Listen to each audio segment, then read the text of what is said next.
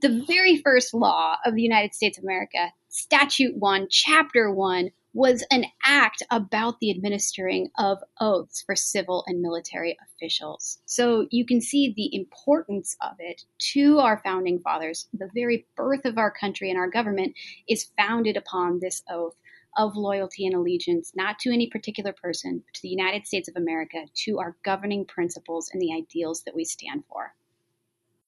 It's a hot, muggy summer afternoon.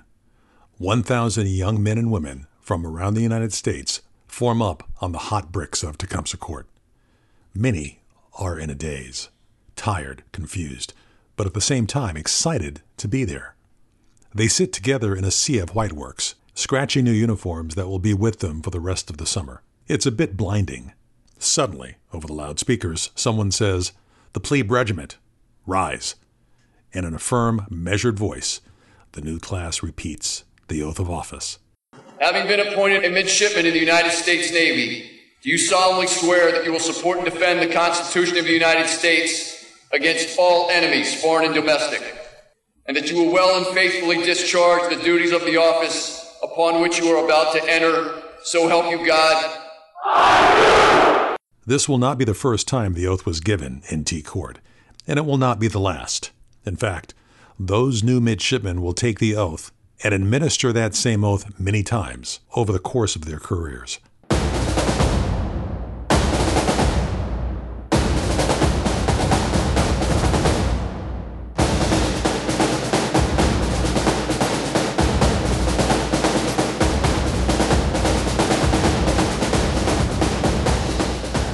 I'm Lieutenant General John Wissler, United States Marine Corps retired.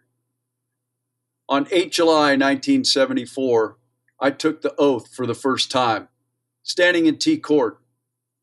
I don't really remember most of the words or how it went that day. What I really remember about that day was I knew it meant something to take that oath. I knew that it fundamentally changed who I was or what I was supposed to be. But what I was really focused on is how to find my way back to 5 3. That was where I lived as a plebe. And so the importance of what I had just done was sort of overtaken by some of the other events that were going on that day. I look back on that and the fact that it had that, that sort of less impact than perhaps it should. But over the course of my career, it became absolutely critical to me what that oath meant.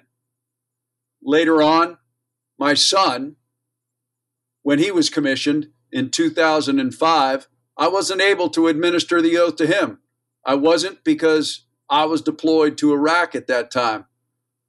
But I was able to have one of my best friends, a fellow Marine Corps general officer, administer him the oath, to commission him as a second lieutenant, to administer that oath that was so critical to him and to others.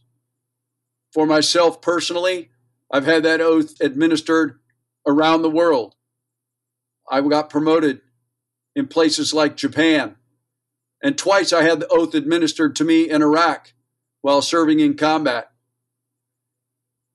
While serving as an officer around the world, I've had the privilege to administer that oath to other Marines, not only in the Middle East, but to do it around the world, throughout Asia and across the United States. And every time I hear the oath, whether it be the officer or the enlisted oath, the one thing that comes true, that rings true to me, is how important that oath is and to understand what that oath means, why that oath is important.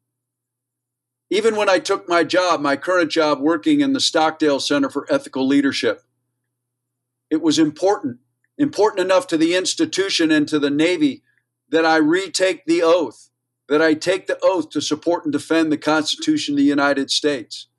And so this oath is something that is not simply something that it's not words that we say.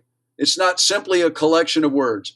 And while on the 8th of July it may have started as simply a collection of words, it has grown to a crescendo and had much more importance in the course of my life and certainly in my career as a Marine officer. I'm Lieutenant Commander Elizabeth Jarzik, JAG Corps, United States Navy, and I'm currently the course director for NL 400 Law for the Junior Officer here at the United States Naval Academy. So, oaths developed across all cultures, really, generally rooted in the legal traditions of that society, whether it's, you know, Bob promises Tom to pay him for his 50 sheep. Uh, or whether it's a uh, fealty to a feudal lord or some sort of governorship, or whether it's in the military context. I, I promise to come and serve you, my feudal lord or my general, whatever it may be.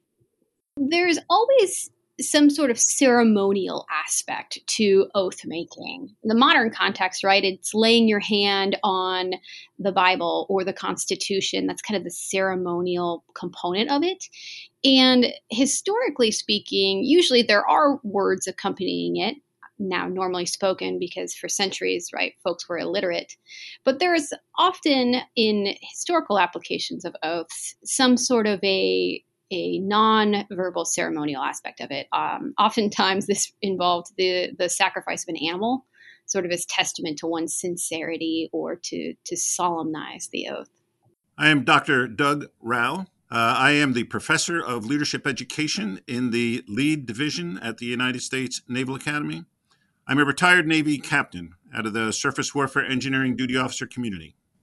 Well, when we talk about the oath as it pertains to our military or persons in our government service, George Washington certainly has and had a primary role in trying to establish what the oath should be. In 1775, he was the commander of the Continental Army, and so you would consider what would be the oath that he would require of those who were going to serve in the Army. And then in 1778, he uh, you know continued to modify that, but but later on he also became the president of the uh, Constitutional Convention, and so he was very present and very instrumental in generating these oaths that would be again for the military or those in government service. But if but if I could, what I see in General Washington and President Washington is a consistent theme in what the oath should be. And this becomes clear in a letter that he wrote in 1775 when he was first notified that he would be the commander of the Continental Army. It was a position he did not seek, it was a position he took with much caution because he realized how uh, important and how monumental the task was. But he said this, and these are the three points that, that I see in the oaths that General Washington talks about. He says that um, as he considers the position of being commander of the Continental Army, he hopes that God will grant him the acceptance that his job will be attended with some good. But he says, I can answer for but three things a firm belief in the justice of our cause, close attention to the prosecution of it, and the strictest integrity. And then he says, if those three things cannot supply the places of ability and experience, then the cause will suffer. And as we continue in the conversation of oaths as they apply to us in the Constitution or in law or what we have in the military, we will see that those three themes are there.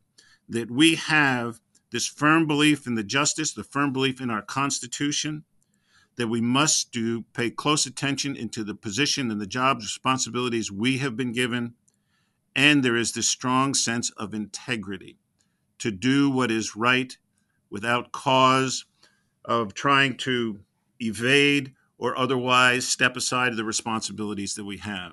So, for me, in understanding this, George Washington plays a huge role in what we have as part of the oaths for government service or the military the oath wasn't originally a loyalty test, or at least it wasn't conceived of in terms of how it had been traditionally used throughout England for a couple centuries before then, in more of like a fealty kind of idea, right? My allegiance is to this one particular person, and there's going to be consequences if I don't continue to back that person.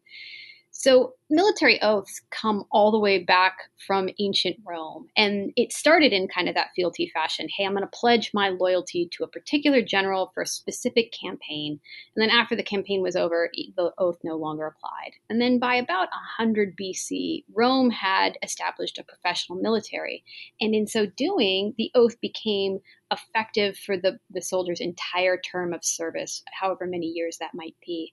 And so this custom kind of grew and expanded. But like I mentioned, England, starting around the 1500s and through the 1700s, had started treating it as more loyalty towards this particular king rather than to the institution or to the military. And so the founding fathers kind of had this in mind when they're coming up with what the military oath should be for service members in America. And as Dr. Rao mentioned, General Washington had a pretty big role in that. And in fact, there's actually a court martial all the way back in 1779 where a gentleman got court martialed for basically selling like military provisions without authority to make a personal profit, but they tacked on the end of that charge and violating the bond of his oath of office. So in that way, you can see that our oath is is not just a promise to support the Constitution or the ideals of America or the United States, but it's also a code of conduct from its its very inception. And then we take that oath of the revolutionary military, and we have to incorporate it now that we're a fully fledged nation. The military oath in modern times, in really the last century, has not seen a lot of movement. It has been relatively static, some administrative changes. But around the 1950s and 60s, there was a real push towards state, federal governments imposing loyalty oaths on government employees. And there was a ton of litigation that came out of that. And the Supreme Court kind of dictated what was and was not going to be allowed in an oath. And anything that tracks like our military oath, hey, an oath to support and defend the Constitution, or generic expressions of loyalty for the United States or a state, those have been acceptable. But what hasn't been acceptable is an oath that conditions some sort of particular political belief or allegiance, such as in the 50s and 60s, uh, oaths that you did not support communism or that you rejected communism. And it's actually fairly surprising that that came to be of such importance in the 50s and 60s because there was some real concerning things happening in Germany during World War II with regard to their oath. So from 1919 to 1934, the oath of a German soldier very much mirrored our own enlistment oath. Hey, I swear loyalty to the Reich's constitution and pledge that I, as a courageous soldier, always want to protect the German Reich and its legal institutions and be obedient to the Reich president and to my superiors. Then Hitler takes control and he wants to cement his power and authority, and he changes the oath to read I swear to God this sacred oath that to the leader of the German Reich and people, Adolf Hitler, supreme commander of the armed forces, I shall render unconditional obedience, and that as a brave soldier, I shall at all times be prepared to give my life for this oath. So, what's concerning about that oath is it's a return to those non democratic kind of ideals that we rejected at our founding, right? And that many modern nations had rejected in the centuries since, because we are turning to unconditional obedience, being willing to die for it at all times, acknowledging the supremacy of one particular person. All of that coming together has this very zero exceptions flavor to it. Whereas within our system, service members have the ability and in some cases the obligation to challenge an unlawful order, still through the chain of command, but you do have the obligation to stand for our constitutional principles, not blindly follow one person. Whereas Hitler is very much trying to stymie any attempt to do so within the German military, which is really unsurprising when you consider the unlawful and reprehensible things he was ordering his folks to do in the Constitution, in the portion that talks to the executive branch, there is an oath of office that is required for the President of the United States. And the President has to swear or affirm that they will faithfully execute the office of the President of the United States and will, to the best of their ability, preserve, protect, and defend the Constitution of the United States.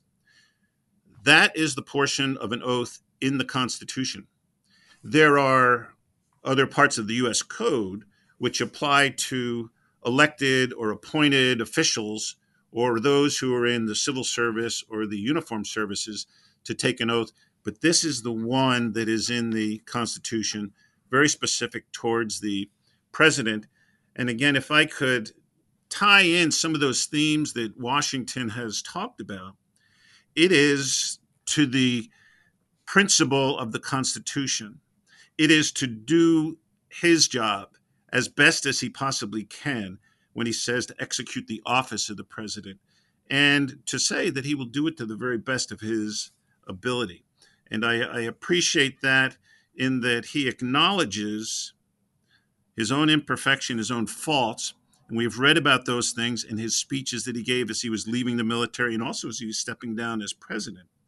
But to the best of his ability to preserve, protect, and defend the Constitution.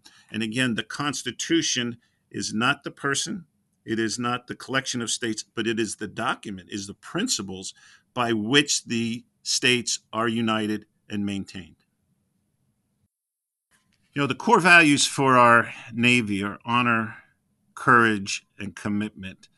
And, and it is that commitment that we are making to defend, protect, preserve the Constitution of the United States. And one of the things that I, I do think that is important as the oath has developed over time is when I look back at the oath of office in the military that goes all the way back to 1778, it, it had in that oath, it said that I will, and then it had a line that said, list your job, list your position, list your MOS. Said, I will do that to the very best of my ability, to the best of my skills, to the best of my understanding.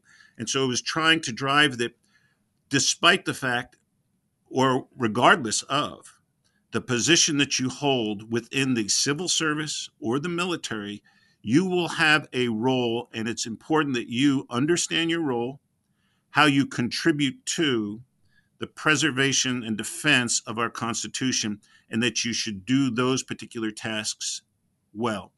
And so when I think of the well and faithfully, when we have the oath of office, it, it's important to pause for a moment and say, what are those requirements and expectations for my job?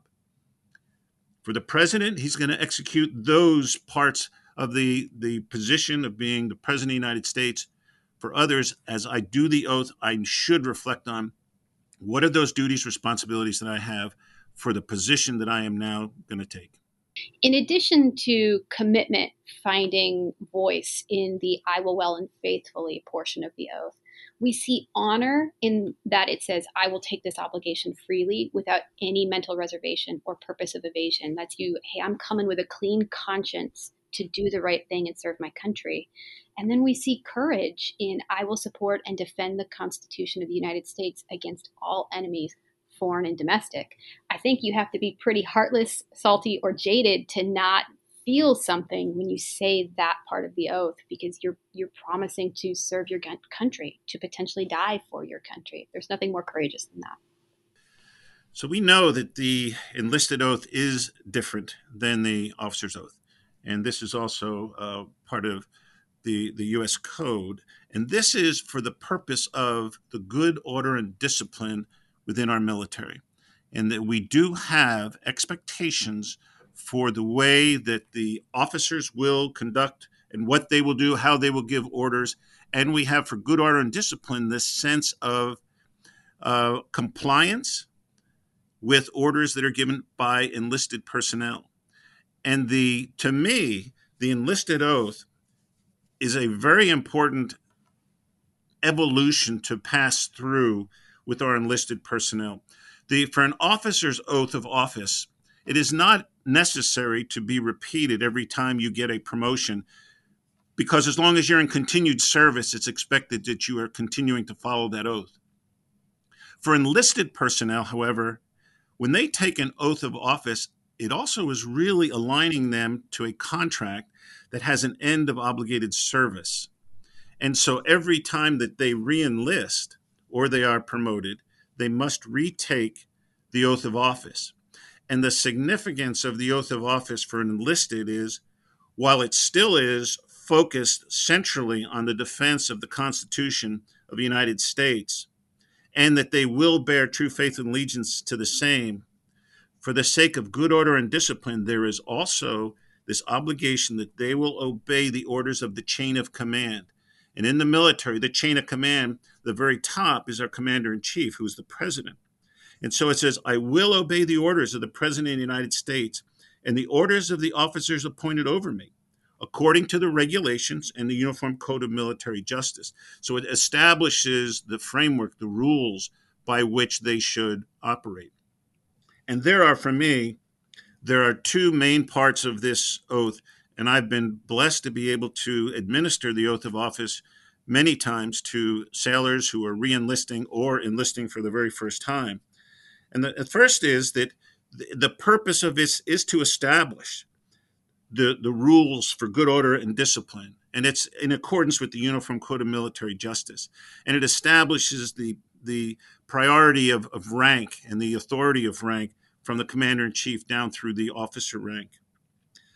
But the a very important part to me is the person who administers the oath is also taking on an obligation of when they give orders and how they give orders.